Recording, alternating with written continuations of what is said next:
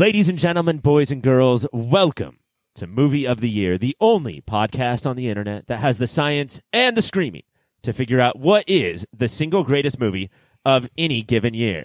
My name is Ryan, and I will be your host tonight through this series of special shows we're doing focusing on the year 2020. The world shut down. We have no idea what to do. And movie studios let us have some movies for us to watch at home. But how are you going to know what to watch if it's not for me and the competitors on tonight's show? Tonight we are doing Emma, and I called the two people who would be best at this because both of their middle name is Emma. Mike, Emma Gravano, welcome to the show. Thank you for having me. I finally feel like truly prepared to be on a movie of the year because I feel like I have the prerequisites.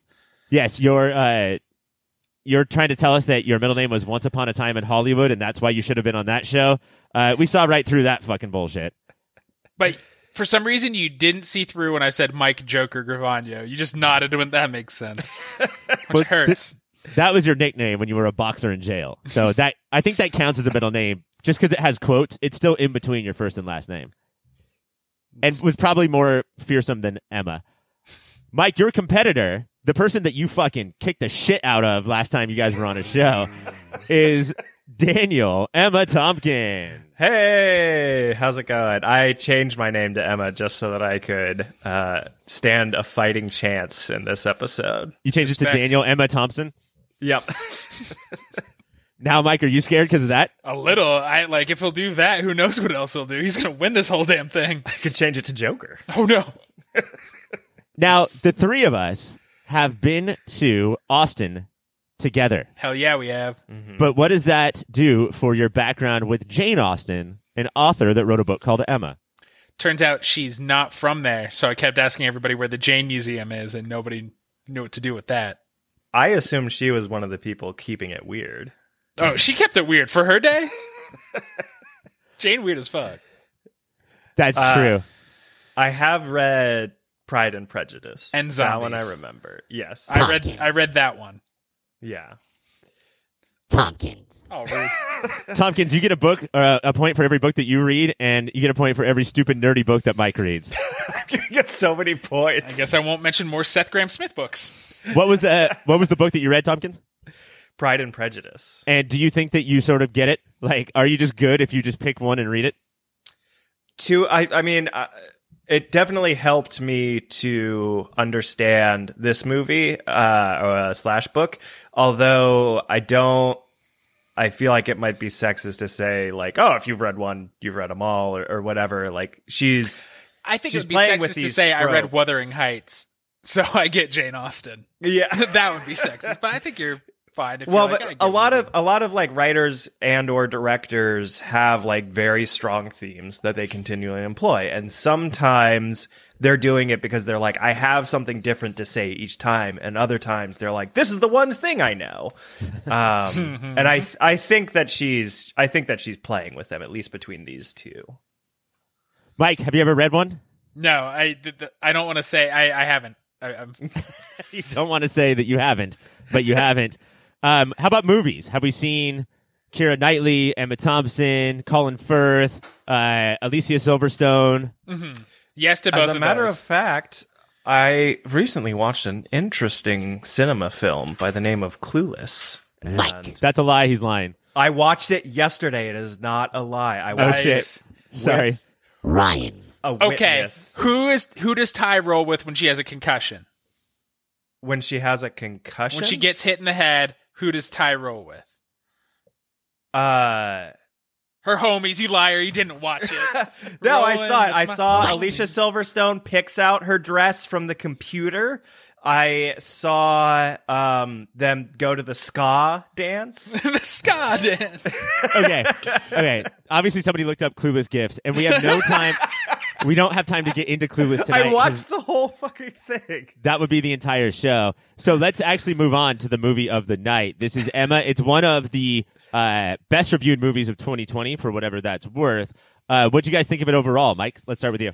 uh, beautiful to look at. It, it really looked like this director was like, I could make Wes Anderson less like twee Uh, so a lush movie, and Anya Taylor Johnson, Joy? Joy is fucking great and everything she's in. Yeah, I it was it sagged a little at times, but in generally a fucking delight. I would say the the more actors that were on the screen was like the most sag, you know? Like they have to be in the guild to be in the movie. Otherwise the, the movie can't get made. Tompkins, do you agree with Mike or disagree? And make it for points. Uh, slight, slightly disagree. I did, I did enjoy it, but it was, it felt like it was missing like a certain it factor. It was pleasant throughout, but like I don't know, I, I like picking awards for it and stuff was a little bit difficult. It it and, and you know this is the this was uh the director's first feature length, so some of that's to be expected, but it it I, I would say its strongest point is that it really did feel um like the characters felt real, which I think is always hard to do in a period piece. I I think that the weakest point is that it didn't have a lot of like standout moments that I was maybe looking for. I I sort of want to use tonight's show to figure out Tompkins what that it is because I can feel it too. But like the movie was funny enough, it was gorgeous to look at. Um, it just there was something there that like didn't you know grab my heart and hug it as hard as I, a lot of movies do. I wonder the, the pacing felt a little odd. So it started off really quick. I feel like we went through the first two seasons. The movie's broken up into seasons really quickly, and you barely like you kind of know who everybody is at this point, and then it slows down a lot. And it's just if they had spread that out throughout, maybe it would have you wouldn't have been like, oh, we're sprinting in here, and now why are we sitting so much with the? Does that make I- sense? it does make sense, believe it or not. Uh, Thank and you. Tompkins and I will help you make have that make sense to the audience throughout the show. But it's something I do want to talk about because there were decisions made, and that's what we always just want to see decisions made, and then it's that's so much better than whether or not they're good or bad. Um, and I there's going to be parts tonight where we talk about if those decisions worked or not. Uh, so let's get into it. I think that we're all positive, but with a weird uh, sort of like positive minus, and we're going to figure out what that minus is. When we come back, let's dig into the movie.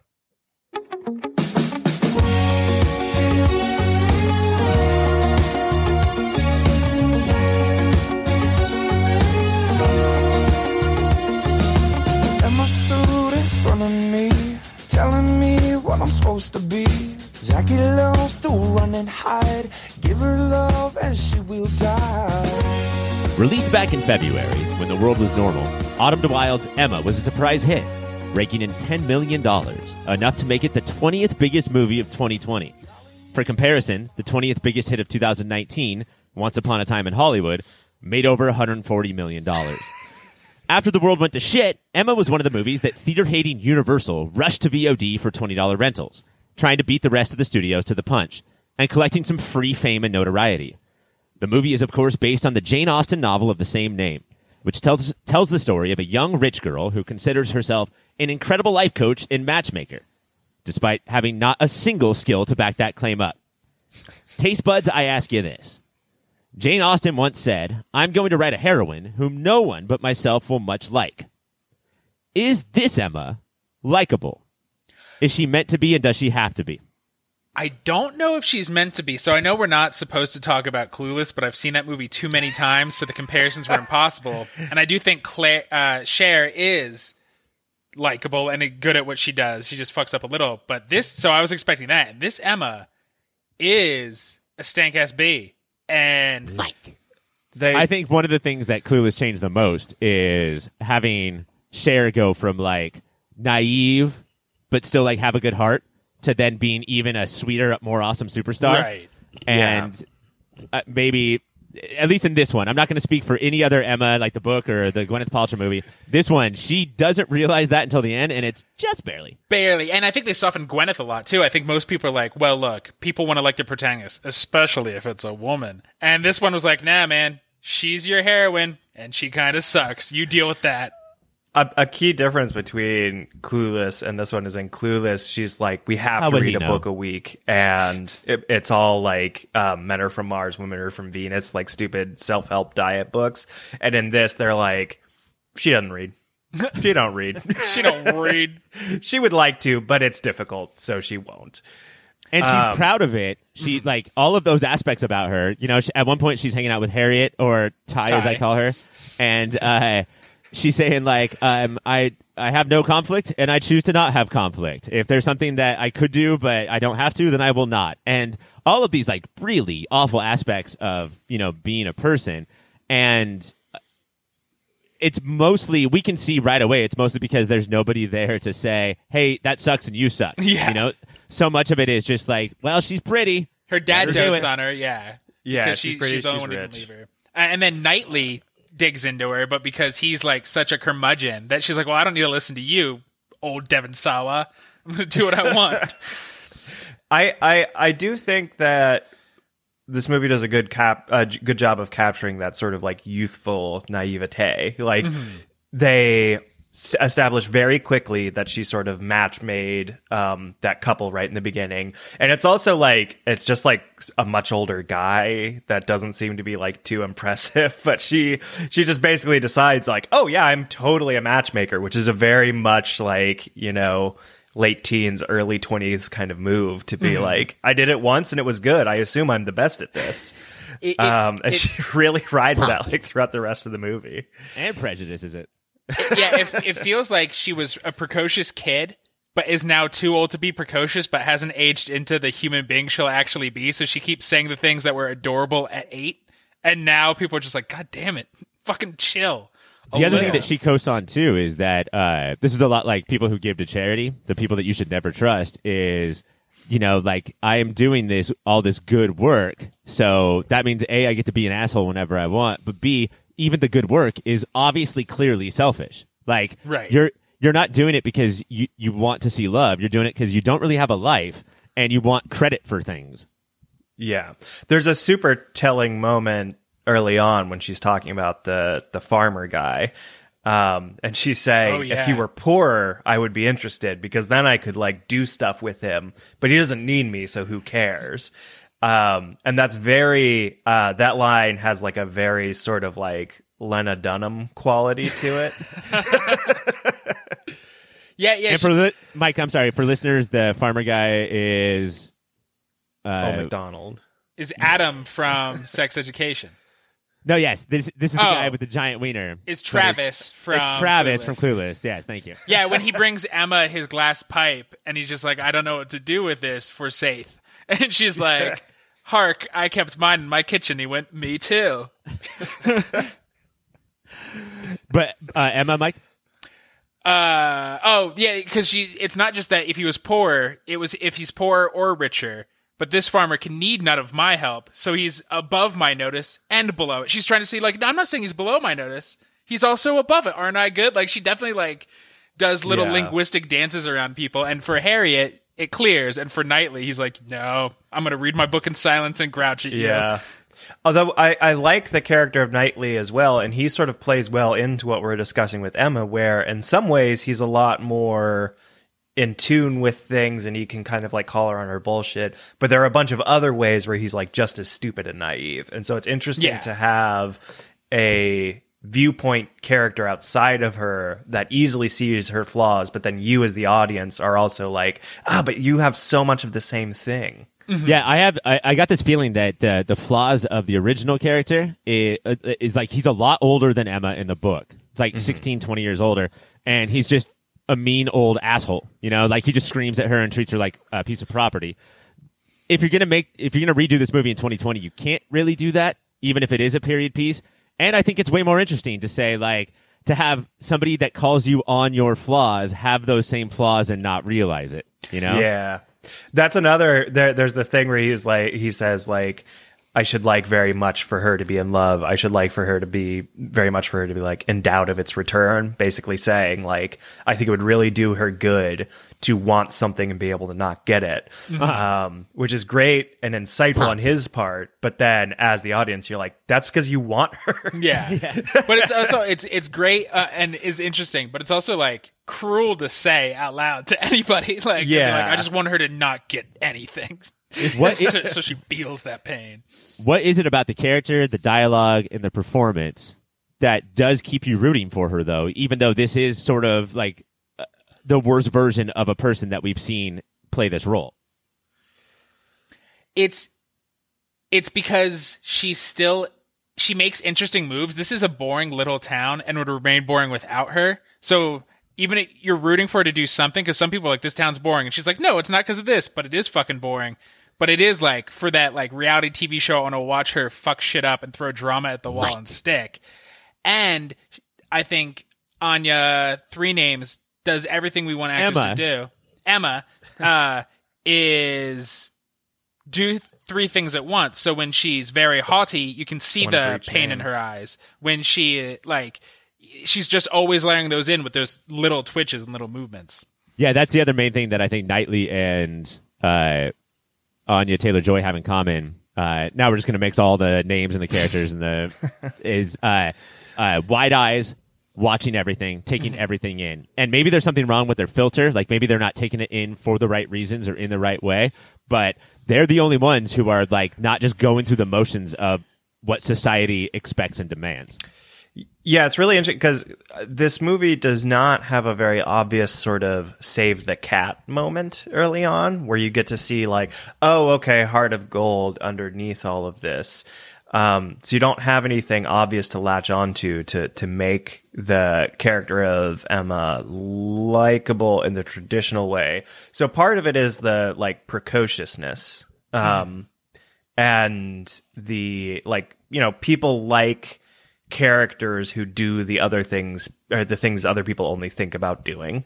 So there's uh, some some baseline attraction there, and People then who uh, say like, "Tell it how it really is." Right. That's But what even- we're into. and it's surprising because she like ha- does have to thread that needle because even though she like throws off a lot of society's expectations, it is the 1800s and she is a woman, so she has to balance and handles that very well uh, in an interesting way. And by the nature of it being 1800s and her being a strong woman, even when she's being an asshole, you're like, yeah, but fuck society. Like, what are her fucking options? Yeah, it, it also takes pains to set up that she is like uh, a caterpillar in a cocoon, like that very opening scene of her going through the garden early in the morning, and she's got one servant with a lantern out in front, and someone else to actually cut the flowers, and she's always she is so obviously in a bubble that it buys you a little bit of like built-in credit because you just know based on how movies work eventually something is going to burst this and she will be forced to learn For sure. Like I think that yeah, we know how stories work and then also we are so forgiving of youth. You know, as long as they're white, we will just sort of let kids do whatever they want and we'll just accept it and say like, "Oh, they're children, they'll grow up." And yeah, Tompkins because of how movies work, we know they will. Uh, the other hard part about adapting a book, you know, that has all of the brain thoughts of every character or at least one character, uh, is that we get to know that person intimately. Uh, when you adapt it into a movie, we lose all of that like interiority. How did this movie handle not, you know, not having, not being in prose and being inside Emma's brain?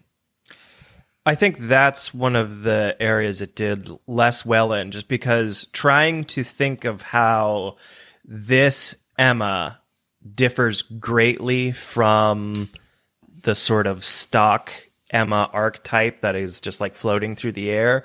It's a little bit hard to for me to come up with anything too strong. And part of that, I think, is that I felt like maybe if we're talking about what makes this uh, uh, a little bit of a minus, what brings some of that energy into it, it just doesn't feel like there are a lot of moments where her actions, like in in small ways, dictate her personality. Okay. Mike, what do you think? Um, I, I- I think it's by having a lot of shots of her alone and react to things that people don't see her reactions. So we do get to see private Emma and public Emma, and the difference between that like sheds some interiority. That- I think that there's uh there's one split second scene, like you can make a gif out of it that I think sums up the whole movie. When she roasts and- her butt. Yeah, when she roasts her butt is so important because she watches. Uh, she's you know like there's people and there's servants everywhere, and she watches them all leave, and then she pulls her dress up. Uh, so the fire can warm her bare butt, and like I think it was like one fart away from being the realest moment that we get with Emma. The other thing too is that I think a lot of movies cut away before we see how the Regina Georges of the world uh, feel about the things that they've done. And I would say that this Emma is closer to Regina Oh, yeah. George than Cher Horowitz. Um, and there's uh, the, one part in particular is where she fucking roasts the shit Oh, out of uh, this older, poorer lady, and uh, we do hang on Emma for a long time, and we watch Yeah. her realize what she's done. And it's those because we don't have pros, we don't have a narrator. It's those little moments of watching her eyes. Uh, notice that she just destroyed the soul of another human being that I think let us in and root for her more. Which sucks because it was with saying the funniest thing you could say in this movie. Yeah. yeah, and that's a great. I mean that that moment is super relatable because it's where you're like, oh, I've got a great little dig. This is just like a fun little thing, and then you realize like, oh, sh- oh no. And I guess they hadn't invented the move yet. Where you're like, no, no, I was just, jo- oh, come on, I wouldn't have said it if it were true. Come on.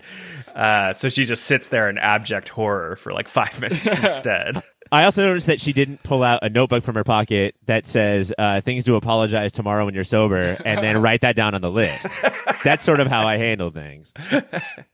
Yeah, I mean it, it has those moments, but it I I I wish there were more of that, I guess. Um th- those are the two that feel like most and and I guess there's like to a lesser extent stuff like her um in the very opening scene picking out a flower and looking away, but as soon as the person touches the wrong flower, sort of haughtily indicating like no no no, the other one. Um there are smaller moments like that that that that do it, but um, especially because um, again, you know, we'll we'll probably talk more about this later, but trying to figure out like how are we making this character relevant to like modern times? What makes her like currently interesting? Seeing some more of that like interesting, flawed psychology kind of stuff, I think would have been good. I agree. There you go. Guys, we're going to take a break. I think we, oh, let me ask you this before we move on. I'm trying to keep this down, but uh, how hard is it to watch Anya Taylor Joy and judge the performance because of Alicia Silverstone? Yeah, like so the whole movie you're playing the game, oh that's that character, oh that's this scene. I really got delighted when we saw the 1800s version of Reel Big Fish. But, or Mighty Mighty Bosstones. But uh yeah, it it, it would like it was probably a half an hour in where I was like I have to stop. She is not Horowitz. I have to stop saying she must be and just let her be her character. I had And- the reverse experience, except in very tiny ways, where I was like, "Oh, that's Paul." Rudd. Like I knew those two, Alicia Silverstone and Paul Rudd, but for the most part, when I watched this and then watched Clueless, I was like, "Okay, Harriet is Tai." Harriet, you know, The biggest one was when they introduced a character named Mr. Elton. Yeah, and I I was, was like, like, oh, "You "Oh, shit." motherfucker! you, mu- I fucking hate you." and they still, it was a very different scene, but they still put the two of them in a Close vehicle quarters, and yeah. and had Yeah. bad things happen. All right, we're gonna take a break. When we come back, we're gonna do a little bit of shopping. Starting to talk in three, two, one.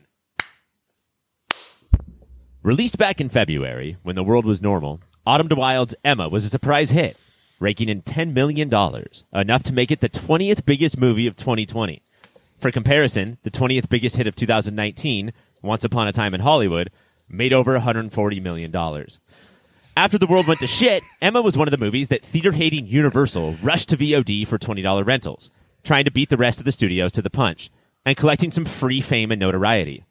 The movie is, of course, based on the Jane Austen novel of the same name, which tells Hey, tells Daddy, I want a golden goose. Here we go again. All right, sweetheart, all right.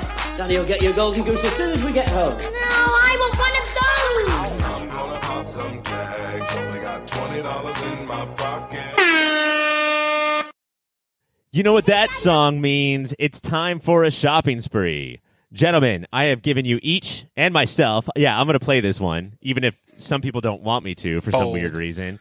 Um, and I have given you each a shopping cart. We are going to run through the film called Emma, and we're going to grab as much stuff as we can. Mike, you're going to start, then Yes. Tompkins, then me, and then we're going to go back around the other way, which means, Mike, you can have literally anything in this movie, and yet you've run to the action figures. Is that where you're going to stay, or you're going to go to a different part of the store? probably stay with the action figures. Uh, I want it because it's both decorative and functional, and because the fucking people in the movie freak out about it, so it's got to be worth a bunch. I want that piano forte. Now this is a piano with a bunch of pillows and blankets all over it. Where you can hide when it rains. Do you know how to play piano? I used to be able to play the Empire Strikes Back, the Imperial March. Okay. That's cool. You also have your Emma song where you sing the plot of Emma as you pound fists on the piano as hard as you can. Yeah, I can play Daddy, Do You Want Some Sausage from Freddy Got Fingered? So all of the hits. All the hits. Every single jock jam that was ever written. okay, uh, I would say odd choice right out of the gate. You should have stayed in the action figure section. Uh, Tompkins, where are we going to go? Uh, my choice is a little more sophisticated. Um, Rude. a piano It's a different piano. plays music, of course, um, but that's all it does. So I thought I'd choose an object that has a little something else to going on, uh, extra going on, like maybe the ability to hold an exquisitely painted portrait. Dude, yes. this is a first round pick. You want this ugly ass stupid thing? The frame that plays music like it's from a fucking Willy Wonka movie. This thing is So this- that in. This is the frame that uh, I love because it just builds more suspense. This guy, is this the right one, right? Where he takes the sheet off of Yeah. it? And, the- and then they look at it and then it the frame's doors are closed because that's how frames work. And then he has to, he gets a second chance at a reveal when he opens the doors of the frame. Real douchebag frame move. when his when his servants come to at the same time open both panels and then you hear just the the tinkliest most delightful little tune What do you think of those two guys? They keep you entertained throughout the movie? Yes. yes but i i do want to talk about them more um at a at a, a more opportune time All right, that was rude. I am going to pick, and I can't believe this fell all the way to me. Um, you guys know what my life is like, what my house is like, and I think that the only thing that it's missing is the sand quarter game, where you chop little slices of. Is it sand? What It- is it? it's It's- it's, flour but it's old ass flour that looks weird Is it sugary? I called it like cake Jenga. it's it's i looked up that game um it's it's called something it's called bullet mold or something like that um that but it sounds is- badass. it is flour that they are cutting with a knife. Yeah, Okay, nobody's so that they- delighted to eat sand. they they cut flour, and then eventually a quarter falls from the top, and then you have to put that quarter in your mouth, and then you win the game unless Emma's standing behind you and judging you for playing Oh, what is essentially drinking game. games. Uh, I can't wait to play it. So we've got the piano forte, the picture frame, and sand quarter game are all taken. Tompkins. I love that fucking frame, bro. Yeah. Uh, it's my turn next, and I am going to take all of every single one of the tall cakes. There's there's multiple times in this movie where servants will come in with uh, six foot high skinny cakes, and they will just put them behind people. No one has. Did anybody take a single bite of any of these tall cakes? No. No. They just sit there and you don't eat them and you look at how tall they are. And I feel like if I could have a servant or two bring me a tall cake every day, you guys would respect me a lot more. apparently during this time food, you could only eat the tiniest morsels of food. The tinier the morsel, the more they would be stuffing it into their mouths. Well, they The didn't have cakes, napkins. They, they do not touch.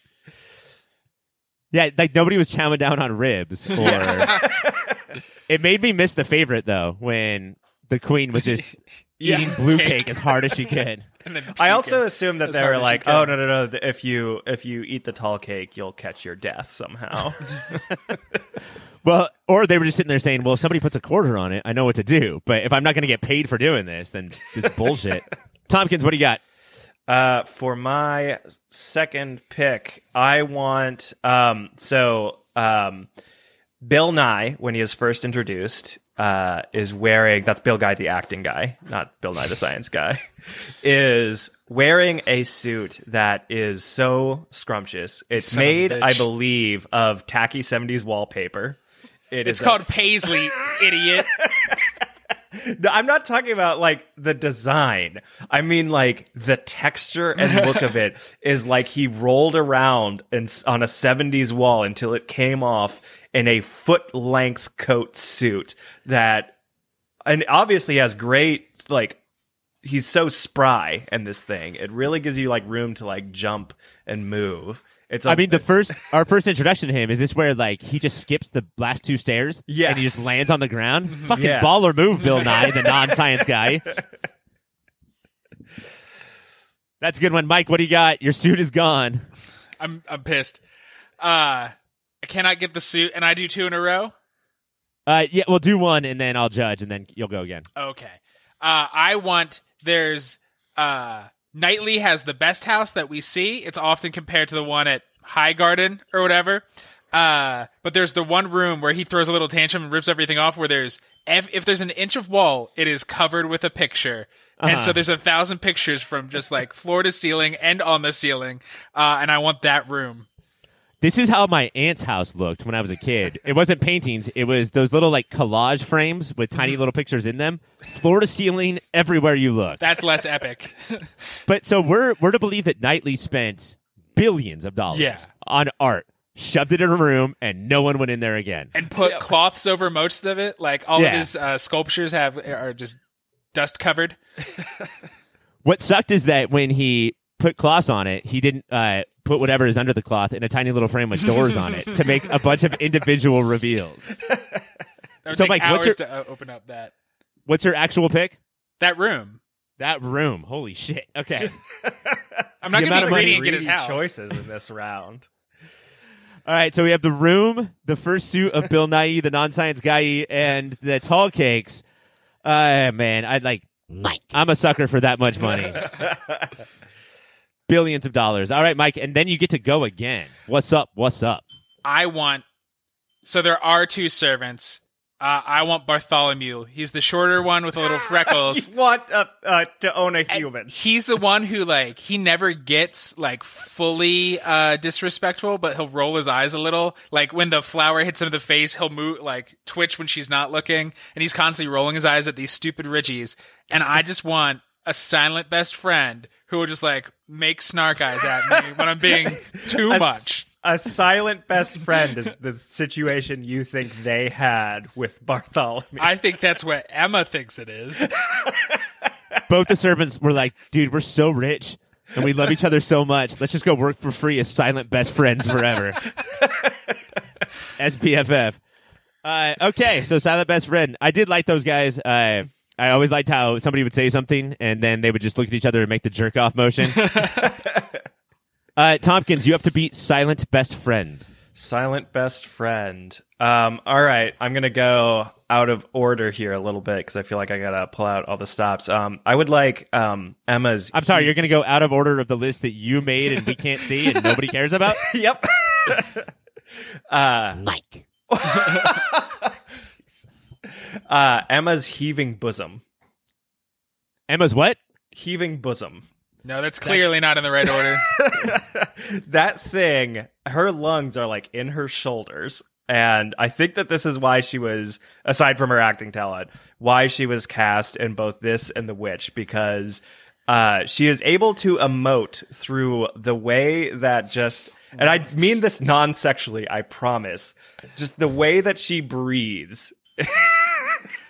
So you're you're what you're drafting is the clothes that made that happen, as Like a opposed to the corset. actual The clothes actual and the breasts off a woman. The clothes and the, the morphology. And it's I don't even know if it's a, a like a breast or a cleavage thing. I just know that she breathes like a frog would. Look, I just bought a person, and you still got something creepier. Still gross. um, I am going to take for the final pick of the draft of the shopping spree. I am going to draft the ability to uh, roast someone to the point that they cry and run away, and then. Uh, I bring over a basket and at no point apologize. A basket of a dead goose. That is a threat in some cultures. and so much so that they apologize to me and if i even like look like i'm about to the person i insulted just says how kind i am that's the ability that i would like and it's the ability that i think i have. It's the way i live my life but i want the actual ability to do it. You just want it confirmed. so uh, obviously mike. you're gonna get points for buying a person mike. Uh, mike overall you have bought a piano a room full of art to store that piano and then you bought a person to work in that room. I got the full set. Tompkins, you have a picture frame. You have uh, a suit that makes Mike jealous, and then you have Emma's. Bo- you have Emma's booby clothes. Let's say. and I got sand quarter game, tall cake, and the ability to insult anyone I want. Ryan. That is a clear victory Right. for me. We're going to take a break, but when we come back, we're going to talk about more of that movie.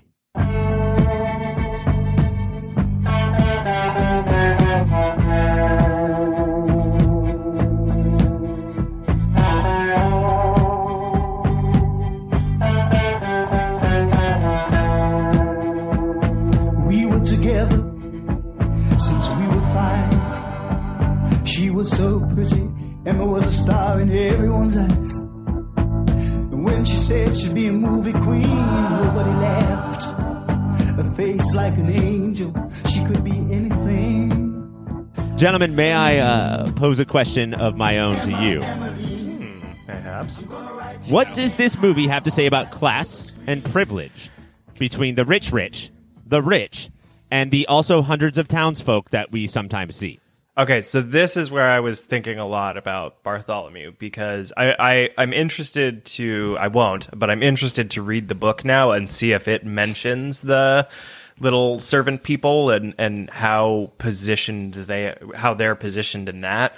Because it it felt like starting out like you're you're watching again that first scene where she's being escorted through the garden with her like staff. And there are a lot of scenes where the um the ways that the staff's lives are sort of intruded and uh, interrupted by upon by uh, whatever by by these rich people like the the way that they have to be at their beck and call is sort of highlighted.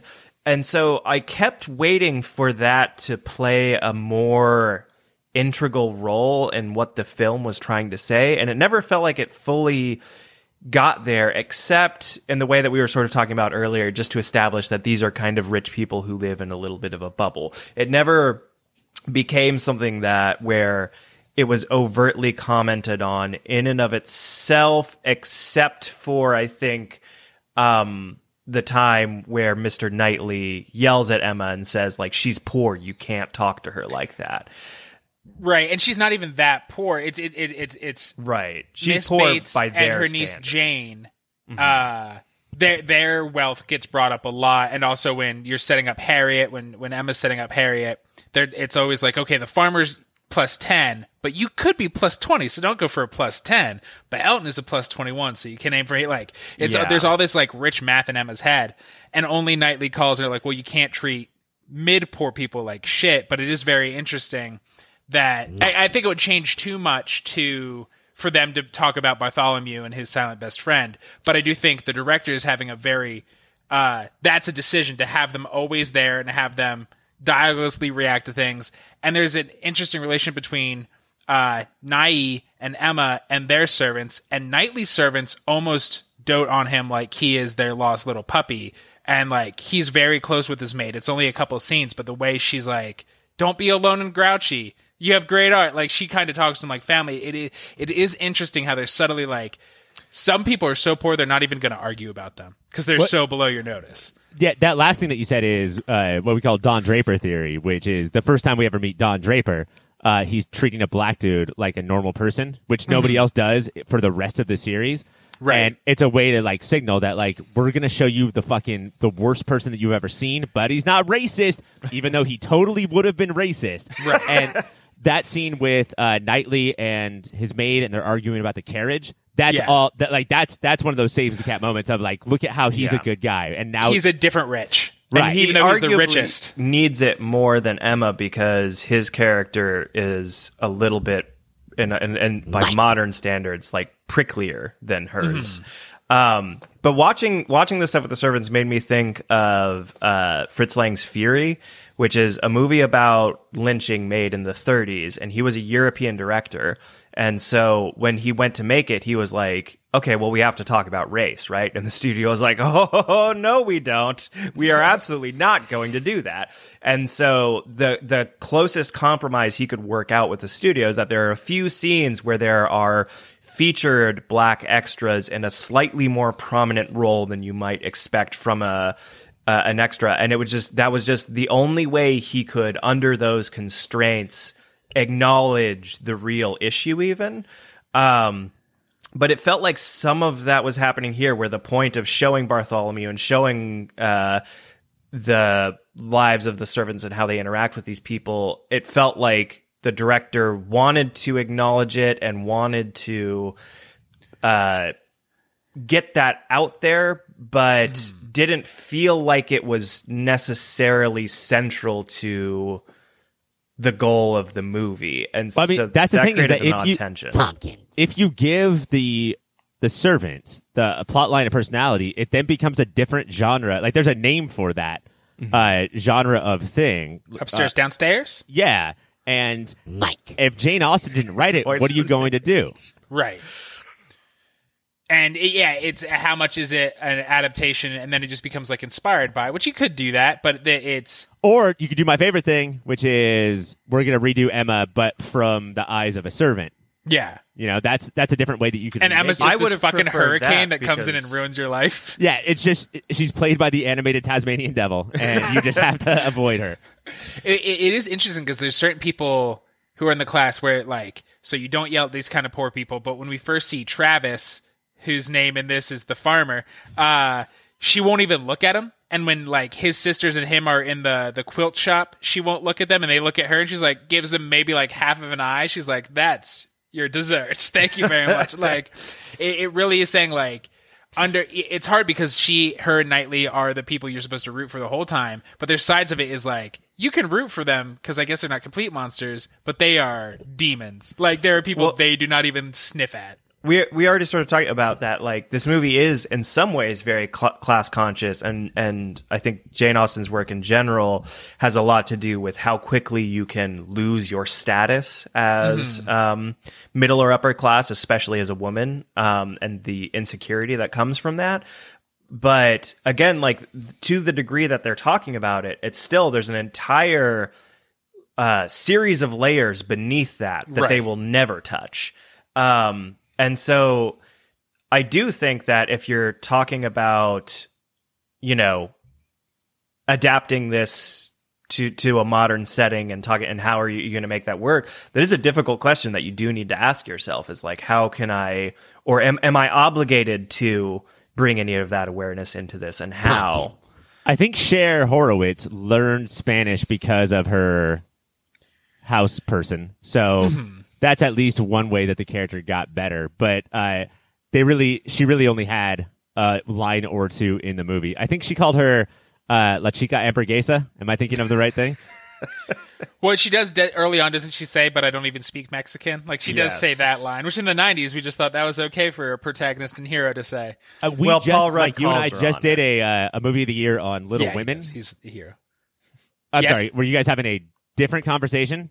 Nope. Well, you really kept talking. uh, we just did an episode on the Greta Gerwig Little Women, which Yes. there's a lot of similarities here. Like we are looking at uh, a story that has been remade a billion times that uh, now is you know has like these modern flashes but isn't fully modern. It's not like a clueless remake. It's different than that.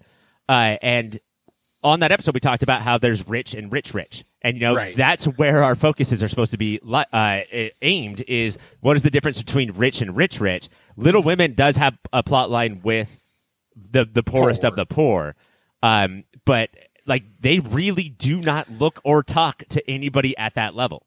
Yeah, th- th- this poorest of the poor is Miss Bates, who fell from grace, and Jane, who like it is one of the more disgusting parts of Emma's personality because she's like everybody thinks me and Jane should be best friends just because we're the same age, and she's like, see, Jane's a bitch too, and that comes across. But the difference is Jane is so low class that Jane needs to fucking fight tooth and nail, And then therefore learned skills. Yeah. And that Emma does not like that. Oh, you can No, actually play the no. piano? Uh, and so that that is interesting. So it is like without changing the story, I do think the creators of this film try to like pull it out as much as they could. Um, then I guess the ultimate goal then, if you're going to do that now, is to make like make fun of your lead characters, right? Is that your only option in 2020? And did they do a good job of that? Of saying, aren't people of a higher class and with a ton of privilege basically inbred morons? Well, that's Bill Nighy. I think is a goofy fop. Like he he never has a serious moment because he's just this old coot goon. And I think it's that he is so rich and so sheltered that he can just say whatever, and people have to go. Oh yeah, I guess that lie is true. It still does feel like this movie has a little bit of like I don't know Stockholm syndrome for it. Like Mm-hmm. it, it feels like it maybe set out to poke fun at their affectations, and you see that a lot with like uh, Mr. Elton has a lot of that vibe. I think Mm-hmm. um, it's partially helped by how ridiculous all the clothes are. Um, Yeah. but at the same time, it does feel like, especially as the movie goes on and you get those shots of like lingering over the tall cakes and stuff like that, that it kind of just gets back to a point of like, isn't this lavish lifestyle fun?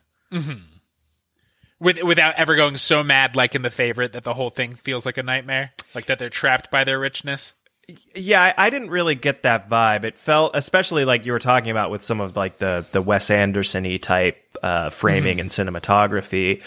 Um, it it does feel like it's like, isn't this just a nice house? You know? Yeah, Things I've been like in those kinds of houses. They are nice. I don't Yeah. care about art or architecture, but I fucking drool over that stuff. But in things like The Prince and the Pauper or Downton Abbey, where we do get both sides, Mm-hmm. at a certain point, you're supposed to realize that like uh, the grass is greener, but what we have is good. We like I prefer what we have. The other side is actually worse, even though it might seem better. This is there is none of that here, and Right. The hard part with a story like Emma, and I like even with this movie called Clueless, which I will bring up right now, is that you if you are a character like Emma in a story like this, then you grow a little bit, but you will never be a like you'll never be able to check your privilege. You know, maybe that's the point is that if you think that like uh, donating to a charity or uh, doing more selfless acts means that now you're a fully functional grown person, you're not. You're still a rich, spoiled asshole, and you will never get away from that. You hear that, Bill Gates? Well, I I think that gets to like almost a it, it's like starts to like transcend the the discussion of just this movie is that it you know there are these like universal concerns that are always going on and that um you know we we've we've talked about this with like a lot of the 2020 movies actually that you can't just tell a story about people without all of a sudden there being these weird moments where it just expands outward wildly and it's like uh, you know, how can I not think about like class or race or these like huge, broad injustices? And you get stuck in this trap where um, it doesn't feel proper to the story that you want to tell to then be like, okay, well, now we're just going to pull completely away from that and do all of this. But it also doesn't feel right not to address it at all. And it's so, so hard to strike that perfect balance. So I don't necessarily hold it against this movie that it doesn't find that. Um, I think I think that's something that's like the best movies will succeed at, but it's hard to knock too many movies for not striking it. Mike, final word. I think the weirdest part of the class is that there's a lot of things to not like about Elton, but one of the things the movie makes fun of for a lot is that he is an obvious social climber. And if you're going to be a social climber, you're supposed to be a little subtle about it. And so that undercuts a lot of the whole conversation we just had. Boom, final word. Mike. Oh, but then you said boom, final word, and Tompkins gets the point. Excellent job, guys. We solved all of the issues with class and privilege, at least as far as Emma goes. When we come back, we're going to be sad that there's not more Jane Austen movies, and we're going to fucking solve that problem. Talkie go now in three, two, one. Oh my god damn it, Patreon people. Welcome to your part of the show. Let's wish them uh, a couple of good tidings. Tompkins, we'll start with you. One good tiding. Good morrow to you, and oh, good Shit. day of Mike, now I just as decided well, that I'm going to score sir. this, and I don't think you're beating that. What do you have to say to the Patreon people?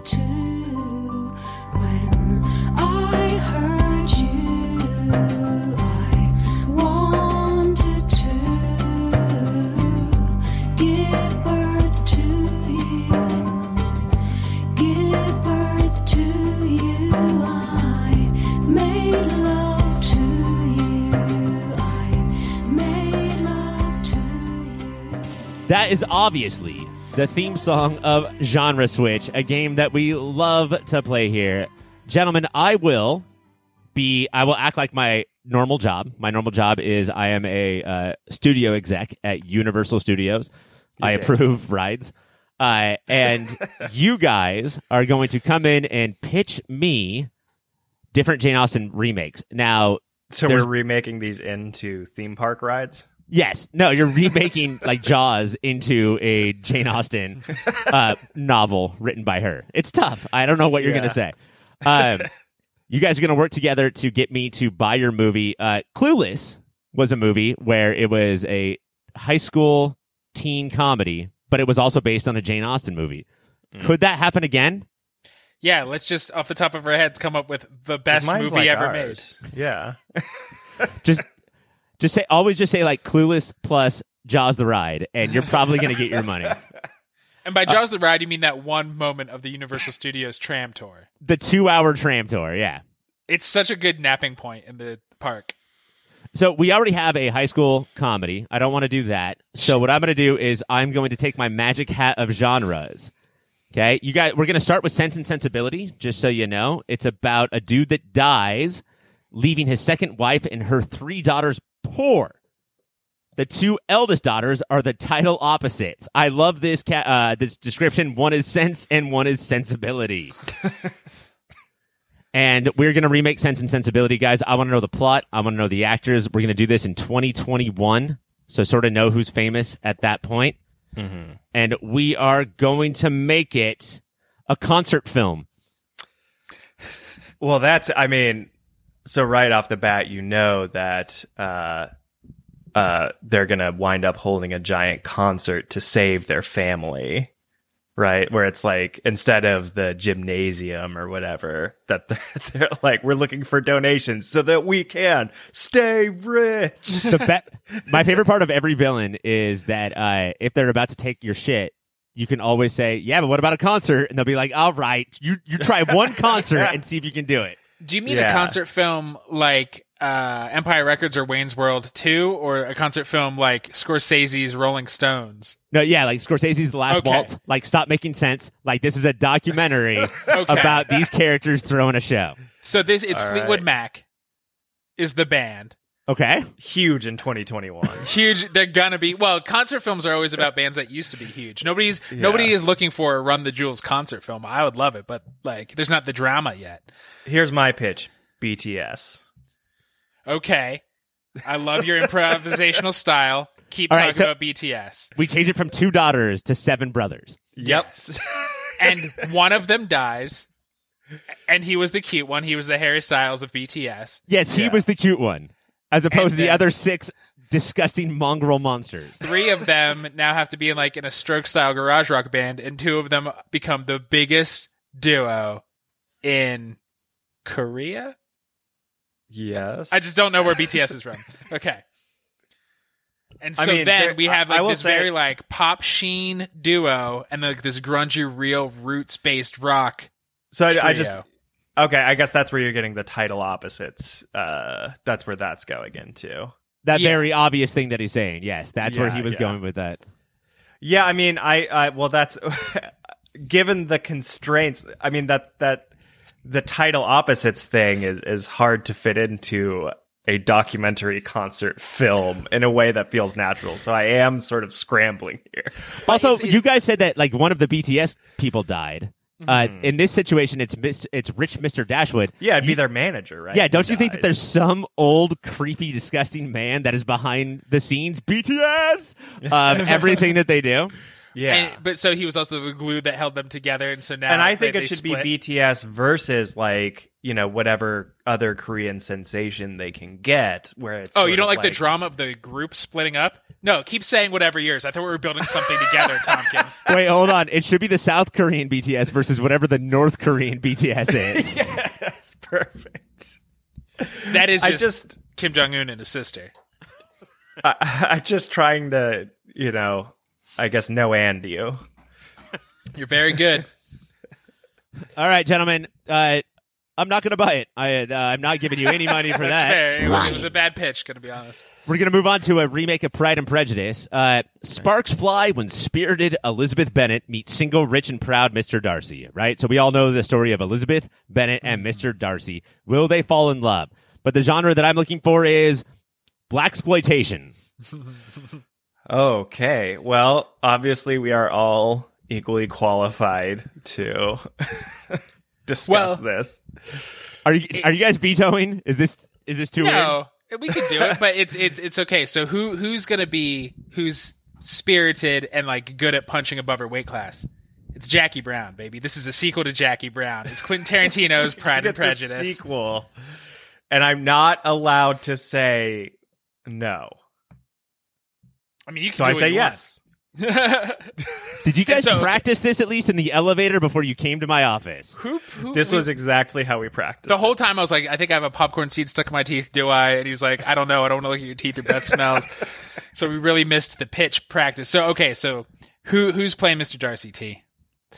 Uh, let's see. Well, I would. I think Chadwick Boseman would be a great modern Mr. Darcy as like an upper class guy in a black exploitation film. I think that would be dope. Mr. Darcy was a fictional character, which is not really what Chadwick Boseman does, but I'll, I'll accept it. Let's move on. Just don't tell him. Tell him it was definitely bait. I mean, yeah, he thinks Wakanda's real. That's Yeah, that's what they told him about T'Challa. It's So, yeah. hidden. it's just hidden. So Mr. Darcy was just hidden. This was a historical novel, and uh, they just have to go. And you know what? We're bringing in BTS, and Chadwick Boseman is the new manager of the group. And she's like, "No, just let these kids make their own music. You have enough money." I do need to know if you guys w- are serious about this, and it seems like you really are. Uh, I do need to know which of them become karate masters because there is no black exploitation movie without at least one person knowing everything that there is to know about karate. Pam Grier, Avi. Chadwick Boseman. Oh, see, we're we're, we're in our own Pride and Prejudice right now. Okay, but then it's just going to become a biopic of karate where Chadwick Boseman plays karate. Oh man, I'm not buying that at all. The next one is Mansfield Park. Uh, this is the story of Fanny Price. Uh, she, uh, her overburdened family sends her to a rich family so she can live a good life instead of being with her. Does this sound like a different best movie of all time? Yes. That's right. It's Jackie Brown all over again. Mansfield Park, or basically Citizen Kane, but now it is a Aaron Sorkin courtroom drama. Okay. So you think it's Fanny Price is the protagonist, right? This whole time we- we see like the the the, the prologue is, is this, and she's sad, and they treat her like shit. They kind of treat her like hit the Dursleys treat Harry Potter, but it turns out she's suing them for every red cent they have. And you're like, yeah, I saw those ten minutes where they treated her like shit, but then we get a bunch of flashbacks of when they were just nothing but kind, and she was just grubbing for their monies. Oh it would my be a very typically Aaron Sorkin move for him to be like, actually, the rich people were very nice. Does he like the rich people now that he's nice? Or I'm sorry, now that he's rich? yes. Uh, yeah, I, I, I totally buy into that. Like by the end of this movie, they're like that dirty poor. They invited her in to the, the good graces of their home, and all she wants is more. Meanwhile, they're so rich and cool, they probably invented a website. Who plays the lawyer that puts Fanny Price on the stand? That's going to be the biggest part. Is you know what? Why don't you get up there? Oh, it's Jeff Daniels for sure. Okay. Uh, from Dumb and Dumber. I mean, sometimes he goes a little that way, but it's mostly from the newsroom. He mo- he just keeps doing the monologue that people share every three years uh, everywhere on the internet. America used to be great. That's how you control alt delete America. Is you put that on Facebook and then we all just start over. Uh, not buying that shit.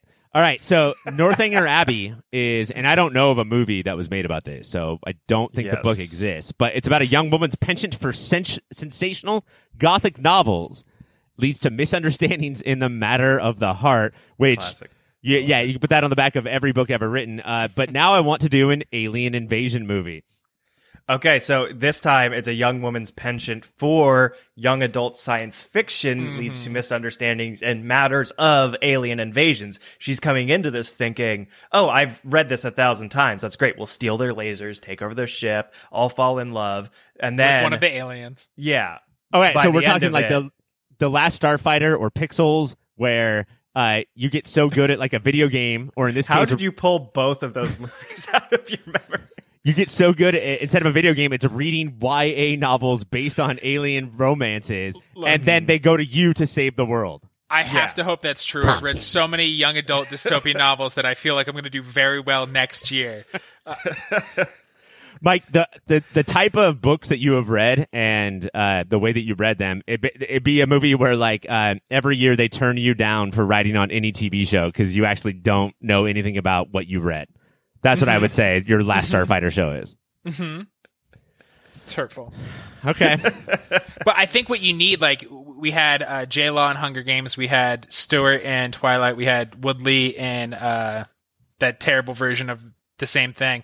So you need uh, an actress who's going to be huge and really doesn't want to be in the movie she's currently in. That's how this movie is going to be bananas. Millie Bobby Brown. oh, they Millie Bobby Brown. Millie Bobby Brown and Bobby Brown. Let's get the two of them together. And Millie Bobby.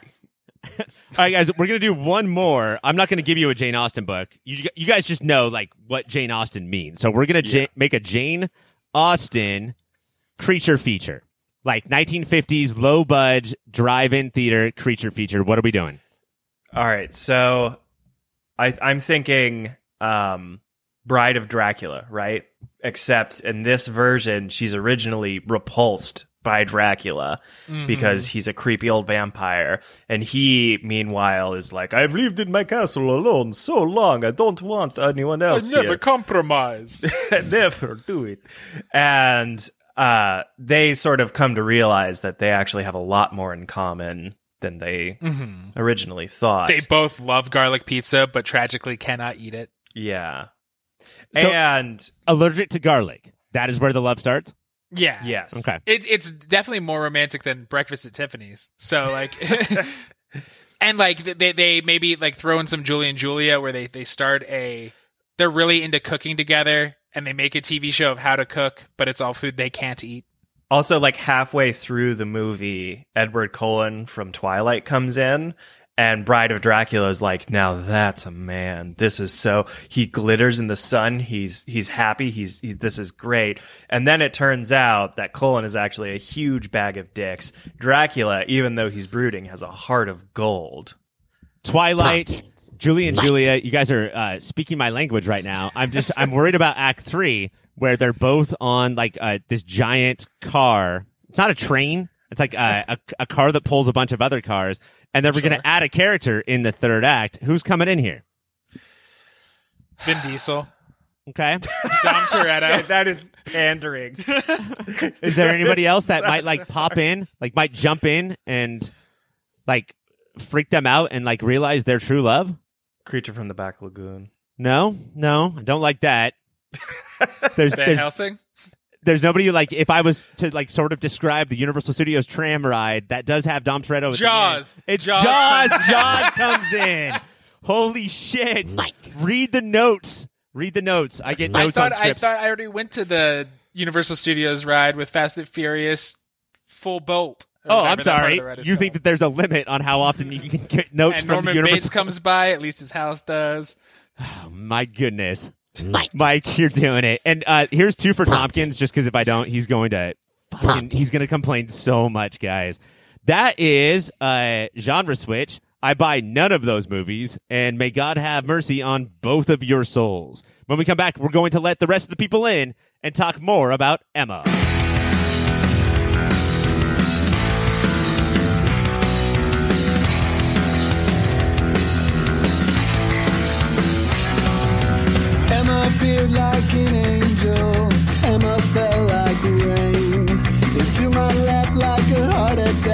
attack, like lightning from her name. I'm running to hide of bad excuses. Don't wanna lie or seem intrusive, but time hasn't told me anything. And neither Does. Emma follow the path of the favorite and Little Women, showing that period pieces don't have to all seem like they came out of the same award grabbing factory, but can instead offer glimpses of modernity and peeks at a director's style? It I- starts to. Yeah, I do think one more than the other. I do think we have a lot of the director's style in here. Mm-hmm. I, I feel like if I saw another one of her movies and didn't know she directed it, I'd be like, oh, it's it's it's the guy who directed Emma. But yeah, peeks. It's it doesn't go as far as the favorite or Little Women. It doesn't feel like the Oscar factory. Like I'm going to win them all because it has more personality than those do. Yeah, you guys got to understand that, like in the late '80s, early 90s, this shit was just churned out, and it was mm-hmm. so boring and big dresses, and none of it fucking mattered. And we don't Yeah. remember any of them. We don't talk about any of them. But no personality, nothing. Yeah. it, it, it feels like they wanted to not make the full 80s and 90s but they they wa- they saw little women and, and the favorite and went well i don't want to go that far i want to bridge between the old people who liked those 80s and 90s movies and these new versions of them Mike. But I mean, honestly, for a point, because that's how we handle conversations now. Like the real, like the, the the the like the biggest inspiration here. Like, do you guys know what I'm thinking of? Like, this movie could not exist without this one particular genre or person. clueless No, I don't see that. With all of the the cuteness, the talking weird, everything is put in the middle of the frame. Wes Uh, Anderson. Wesy Andy Andy yeah, I mean, like this sort of thing, like it came and it was sort of perfected and it was done, and this is supposed to be this whole new version of Emma, and it feels like a old version of Emma, not 1800s old, but like uh middle of the 2000s old. Yeah. It. Mike. Tompkins. Ryan. Our friends. I'm sorry, Tompkins. Go ahead. Uh, I boy, that put me in such suspense. Um, yeah, I, I I think that yeah, Wes Anderson sort of in some ways like drags the present back to the past. It feels like, and, and this is trying to drag the past into the present, um, but employing a lot of the same tools and techniques as him. And yeah, so it's Tompkins. it's it's tough because it's obviously to some extent whether it knows it's doing it or not, biting off of Wes Anderson style a little bit. And you can do that a lot. Like people obviously do it all the time for Tarantino and get away with it for a lot more because Tarantino's style, I think, lends itself to that a little bit more. Whereas Wes Anderson's thing is so specific that But- it gets quickly distracting. We're uh we're super old now. Like I remember when Rushmore and Bottle Rocket came out. Do you guys think that we're like in this post Anderson thing where it's not copying, but it's just that that's how some movies work? Like, Yeah, we just have a genre tools. onto himself. he created no tools especially because the whole movie isn't like that it's interesting it's when they're indoors they do that and outdoors it does get more expansive and it's Yeah. less perfect symmetry Well, I do think that uh, it's really hard to avoid not shooting beautiful landscapes when you're in outdoors that are beautiful. you know, like it's harder when you're in like dingy 1970s New York City. But if your if your hills and trees look like this, shoot those motherfucking hills and trees. Yeah. Yeah. Yeah, I I I mean I, I think that this could be I mean, the problem is that Wes Anderson's style feels so contained and insular to him. It never really I feel like got to a point where it was where it infiltrated out into a lot of what other directors are doing. And so I think that's part of why it's harder to feel like this is just part of a sort of post Wes Anderson world. Be- because we didn't get like an onslaught of anderson like there wasn't the things to do in denver when you're dead and Yeah. boondock saints like like we saw tarantino we can make movies now there weren't a bunch of twees like that I mean, this could be. I could see this being the start of sort of a delayed version of that. It just enough other people have to decide. Hmm. I'm going to do the Wes Anderson twee everything in the middle of the frame thing for it to be a little bit more generalized. Yeah, because there's rip-offs, and then there's people who saw uh, Martin Scorsese's first movies and just Yeah. like, I've seen Elia Kazan before. Okay, yeah, I don't. this is bullshit. I don't give a shit. Yeah, and I don't think she's she's ripping off what Wes Anderson or anything, but it is hard when you do something that's so like that's that other guy's signature move. All right, well then, like, what did she bring? What what do we have that uh, sort of makes this uh, a necessity in 2020? And it, it- there's a lot of old school about it. Like she did, you know, adapt a, a very old book. But what do we have that she made important for 2020? I don't I don't know if it's 2020 specific, but having not read Emma, I assume there's not cartoon characters in half of the cast, and there was this interesting blend of very like slapsticky, big, broad characters. uh, that still had heart. When when Miss Bates is hurt, I was so shocked that I was hurt with her because she is terribly boring and so loud and annoying. And we've all met her in real life. And, but to be able to inject humanity in basically every character, uh, So I mean, like, so when when Emma roasted her, it just had more punch because you also thought of her as a two oh, person, right? Yeah, for Yeah. sure. And, And then when- there's there's also the bit of you know Bill Nighy having that draft. Like that is- Mm-hmm. like always trying to find the draft. That's that's cartoonish. You know, that's like a big broad joke that sort of does reduce him to one note. A lesser actor would have been one note. Like, Yeah. does that take you out of the movie, or does it make you like, oh, I like this period piece because there's you know jokes to follow. There were a couple points, not with Bill Nighy, but um, there were a couple points where the slapstick nature of it felt maybe a little too big, even for what the movie was going for.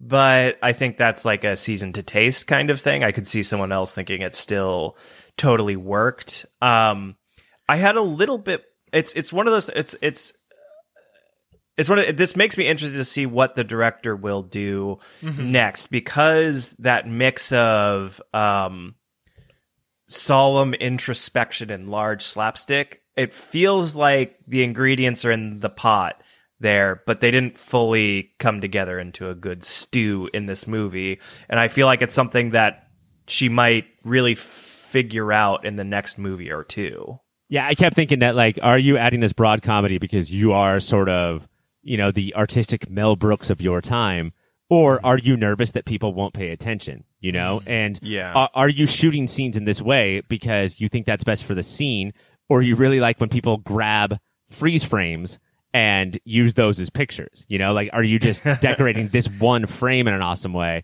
but there's actually no reason to do it in the scene?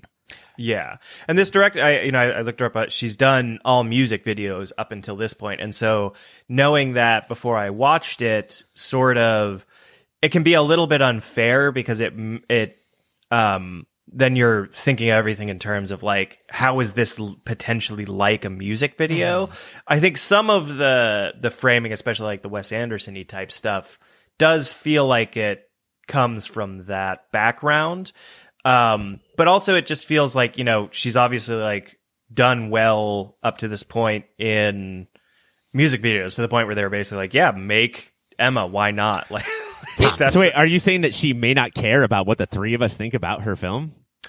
It's at least a slight possibility I think it's it's also interesting because she could have Wes Anderson all over the place, but she she typically does it when it's Emma in situations. But like when Knightley throws his tantrum and his clothes off, he's not in the middle at all. Things are askew. When Emma feels less rigid, when she's dancing with Frank amongst the chairs, when they're talking about there should be a ball and they keep dancing and almost touching, the camera's moving more often. And in the ball, it feels like the more free Emma feels, which is not often, the more free the camera moves, and the more rigid and buttoned up, and I have a role here, the tighter and Wes Anderson the camera is. Yeah, and there is a there's a halfway point in this movie where basically Emma is starting to realize that uh, she's a fuck up, she's kind of a loser, and then also she loves her stepbrother or Paul Rudd, whatever you want to call him. I'll call him Paul Rudd.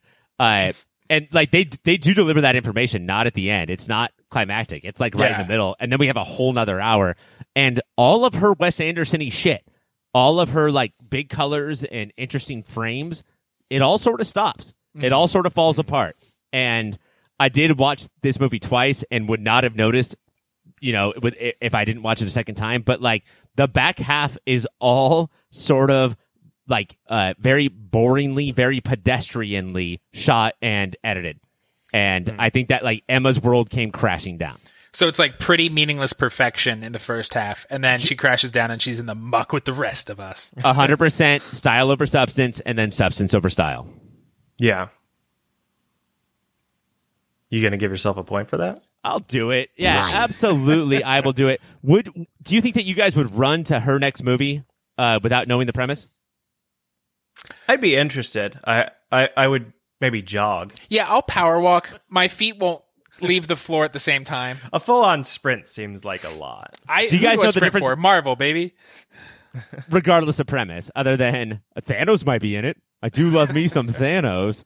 Uh, what about for your like uh, your 15 year old audience? You know, like Clueless now seems like an old movie. What do you think that uh, the screenwriter and the director are bringing to this story that like 15 year olds really need to see and hear? I that that just because people might bulldoze when they talk doesn't mean you should listen to them. I think most teenagers want to be Emma, but most teenagers are Harriet.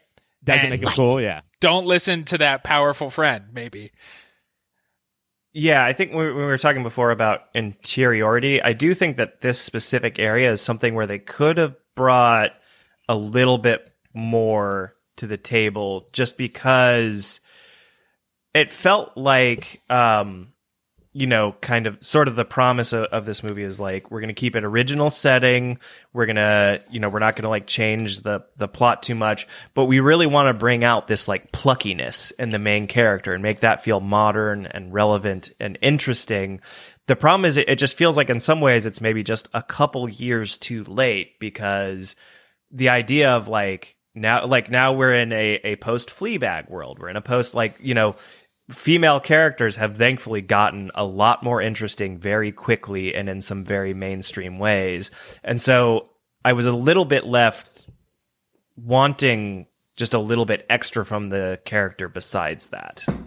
Did you guys see the last name? Uh, speaking of Tompkins, the last name of the uh, lady who did the music for this movie. I did. It is uh it, it is Phoebe Waller Bridge's sister. It is, scored this. yes. talented Yeah. ass family. I didn't know And that if, if, if you had a sister, you would also have the same hyphenated name.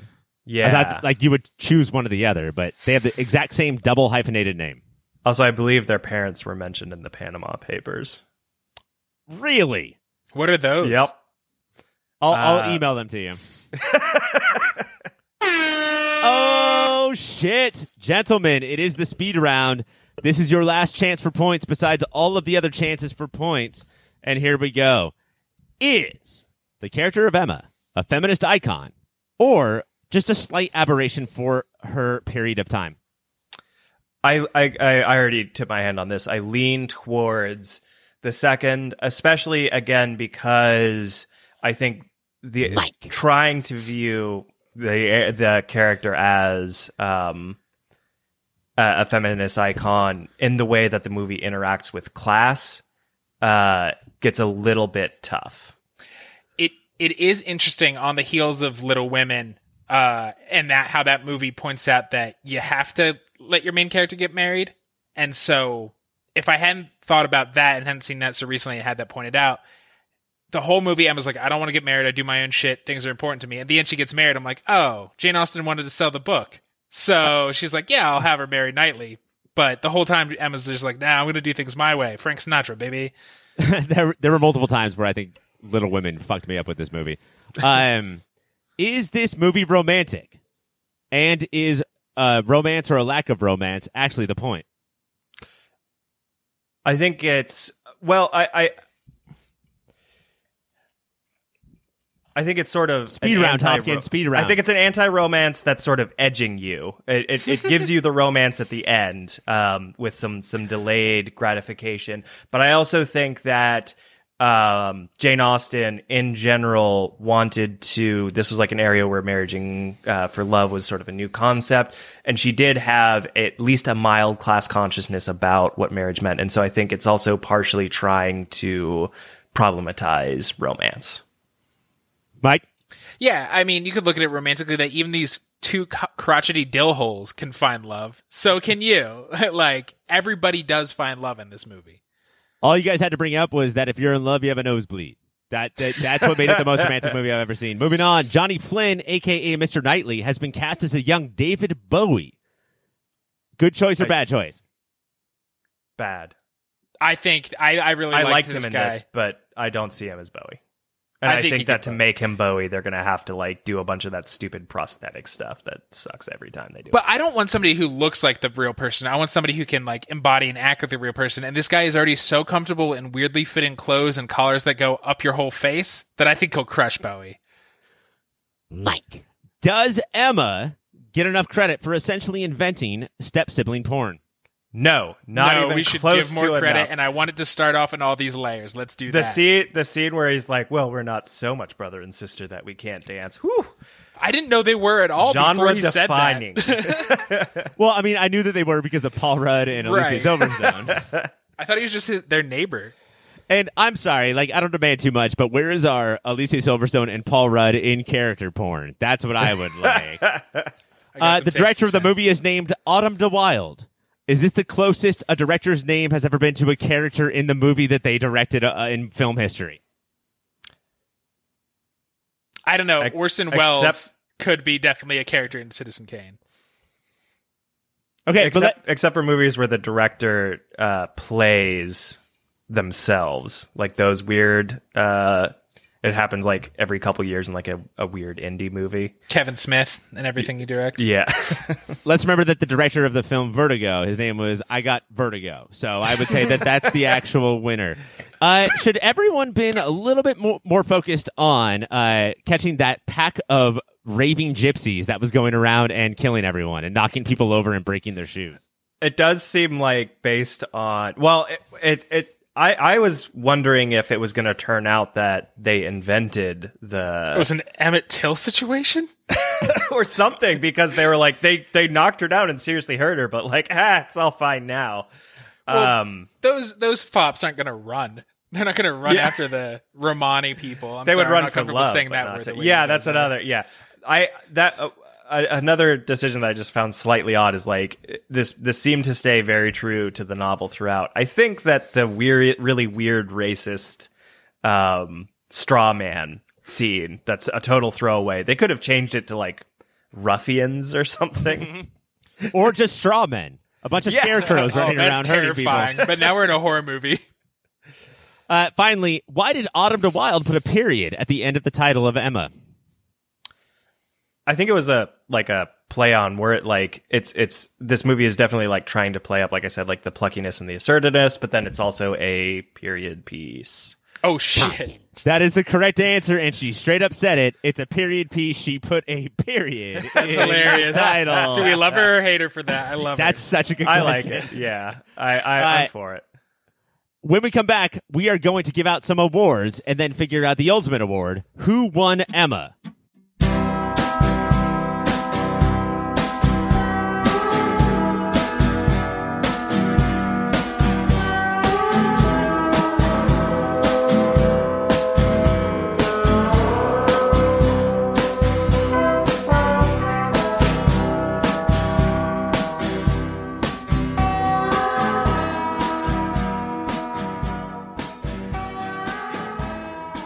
Gentlemen, we learned a lot of lessons. We had a lot of fun. But now it's time to figure out exactly what we think about Emma by handing them awards. You guys will each give me a nominee, and I will decide who actually takes the award.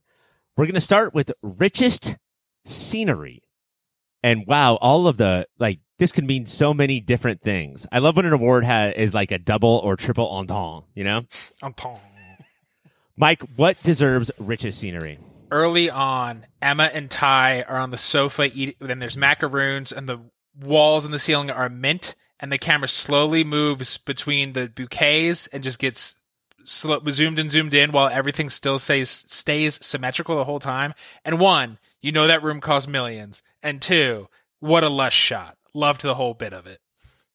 I also love that part because uh, Harriet Tai deigns go so low as to take a bite of food, and it's like the most horrifying thing you could possibly do. So gauche. Tompkins, what do you have? Uh, I have the scene where uh, it pans across the entire banquet of food, and there are um, several extremely tall cakes, but there are also um, a bunch of other smaller dishes where you can tell that these people are uh, rich to the point that their food doesn't need to look like food anymore.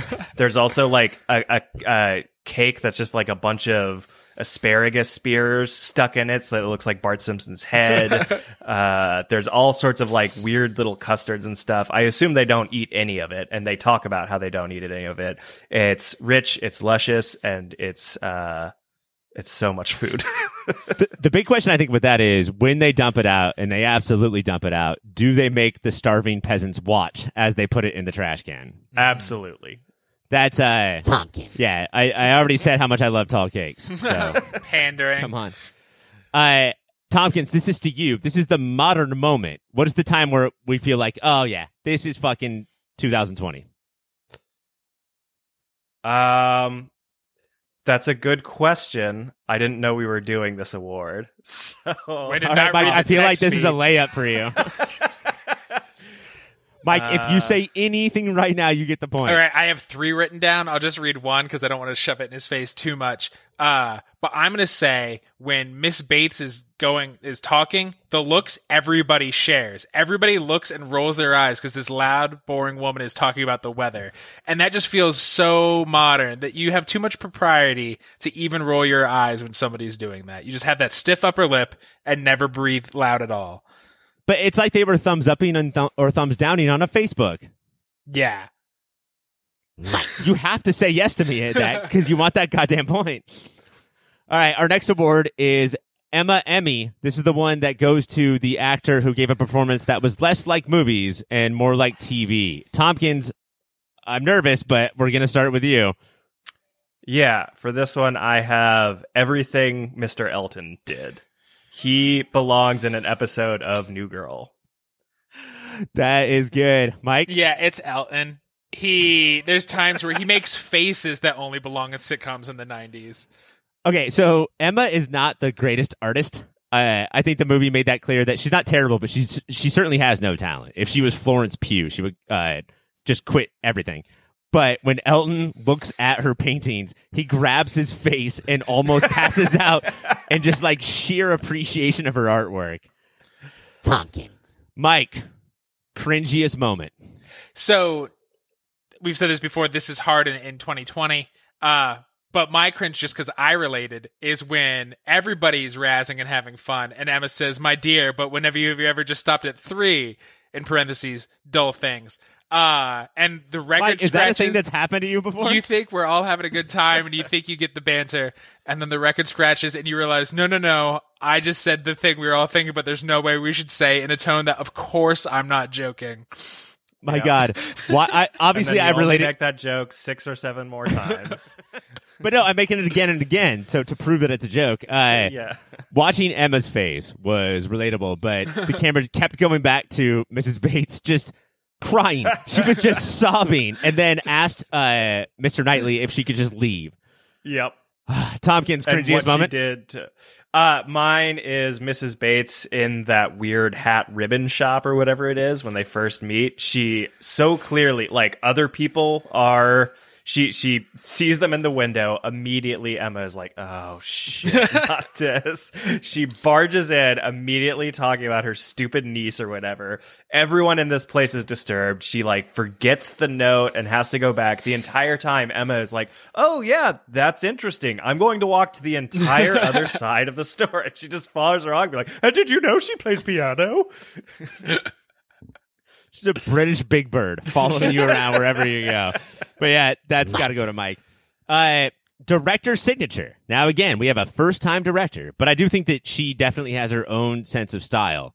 What do you guys think is a move that she made a lot that was very impressive and you think will continue throughout her career? Tompkins, let's go to you. Uh, I I skipped the Wes Anderson stuff. I have a feeling like she will do that less as she makes more movies. Uh, mine was her use of jarring sound, most exemplified by again uh, Mr. Mr. Elton yelling for the carriage to go after she turned him down. It's so so quiet, he says, "Carriage, you need to." he- He's like, "Take." Uh, stop the carriage. and then he goes, "Stop the carriage!"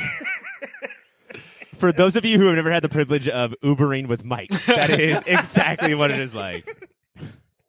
Uh, all right, so we have uh, the carriage. Mike, what do you got? uh, i don't think it's just the wes anderson symmetry but it's the way she does symmetry in crowds where it's the church or the ball it's like look at the whole room and now i'm moving around and everybody's like there's a choreography to the people moving and the camera to let you know just like who's in here the geography and also what we're supposed to think about the characters Yeah, there's a musicality to it all Mhm. where it's it's not even like controlled chaos. It's just there's nothing chaotic about it. right Uh, but yeah, I am going to give it to Tompkins because I think the sound work is awesome. Uh, when uh, Jane starts playing the piano, Oh, yeah. and it's the loudest thing that has ever happened. And to the point all the Harriet- women have to fan themselves yeah. and then also uh, her needle drops. Like this, this movie has a ton of like old fashioned folk songs that are very loud and perfectly played.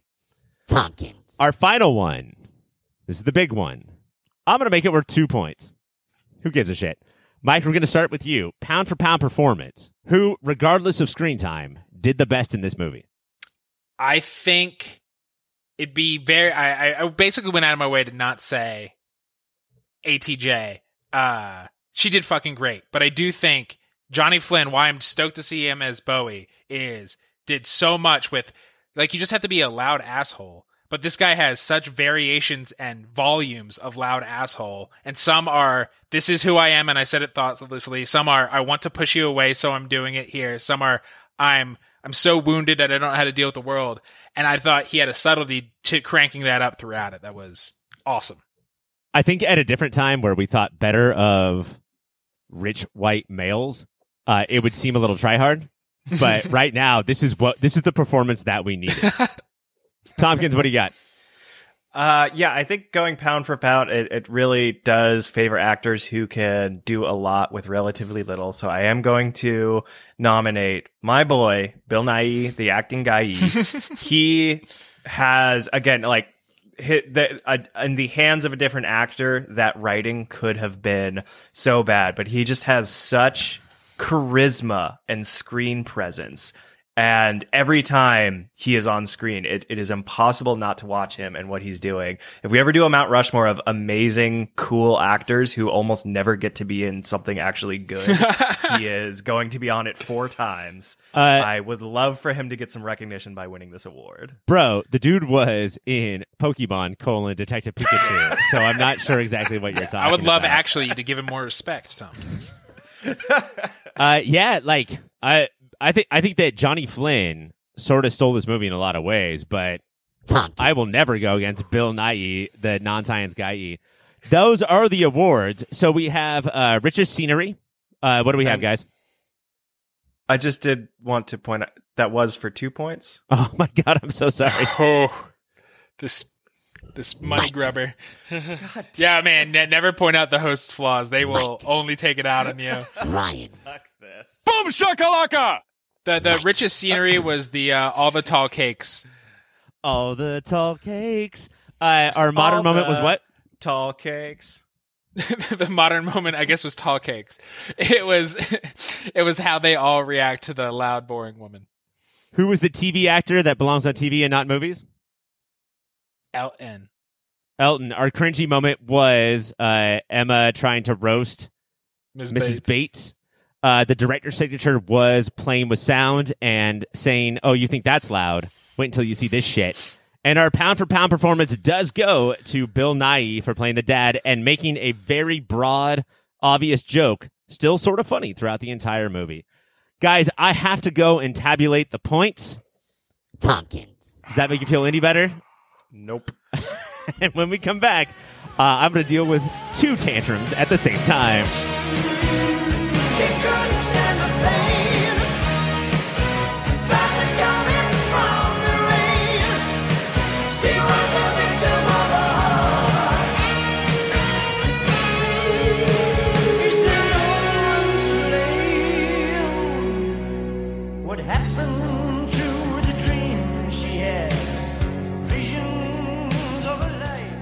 Gentlemen, we are back. I have tabulated the scores. I have gone to the robot. He has printed out 17 dot matrix receipts. And it's like, I would say it's roughly a tree and a half, but I have the scores here. Do you guys want to hear them, or is there something else you'd like to talk about? I'm good. You're good with. I think we can end it here. Let's. You're just done? Yeah. Do, do the commercials and then we reveal it. So All right. much tension building up. Mike, can you tell us about a website, please? I can tell you about yourpopfilter.com where everything we make lives. If we make it, it's there. You'll like it. Tompkins, tell us about other shows we do on this uh, network. The panel panel, which is much better than this. It's so good and cool.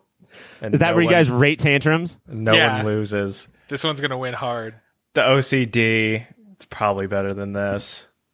Superhero show show, probably way better than this. Mike, Yeah. can, can, is there any ways to support us?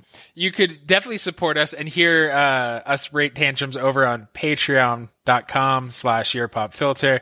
Uh, there's bonus shows, there's bonus bits of shows, there's the panel panel, there's articles, there's a bunch of stuff. You just pick a tier and it gives us that every month and it helps us out a lot. I appreciate that. Thank you so much. Uh, Tompkins, social media. Do you know how to find us? And also you, throw yourself in there. Uh, you can go to at your pop filter on both Instagram and Twitter. You can find me at at Tomp official. I tweet. I'm down from like one a day to like one a week. It's just whichever whichever day of the week my mind is least hazy. I'll usually get something out there. Is there an at Tomp unofficial yet? I'm sure. And they have a blue check mark. Yeah, that sucks. That's my new goal. I, I I think of Paul F. Tompkins as at Tomp unofficial. Uh, of course, as always, thank you so much to Shady Monk for providing the music for tonight. Gentlemen, we do not know what we're doing next episode. Mike, it's going to Yes. be me and you. Yes. Do you have any thoughts right now? You wanna do- Trolls. You want to do like Emma, the way back? tour. Are, do you really want to do Trolls World Tour? It's the only 2020 movie I know came out. Everybody else is lying. Prove to me. I just don't know the list. All right, gentlemen, I have to reveal the scores. Uh, Michael, Drum roll, drum roll, drum roll, drum roll. you scored. Am I bad at this? Am I bad at hosting? You scored a whopping 35 points. Maybe I just know your buttons.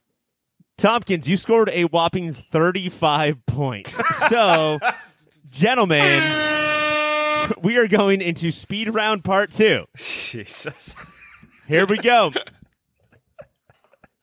Name one of my nieces. Uh, Sharon. Oh, this is uh, free for all. Keep going until you get it. Mary. Delilah. The Kirsty, little the one that does not like you.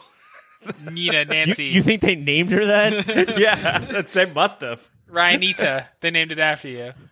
It. Keep going, guys. Ryan Brandy. Maleficent. Liz. Emma. Emma is correct. Oh Mike takes the game and will be Greg's best friend for the next two weeks. Tompkins, maybe you'll win someday, but based on these shows, it seems doubtful. I want to give my thanks to Mike for Mike. I'm Ryan for Ryan. I'm Mike for Mike. I'm Ryan for Ryan. I'm Mike. And guys, keep watching those movies.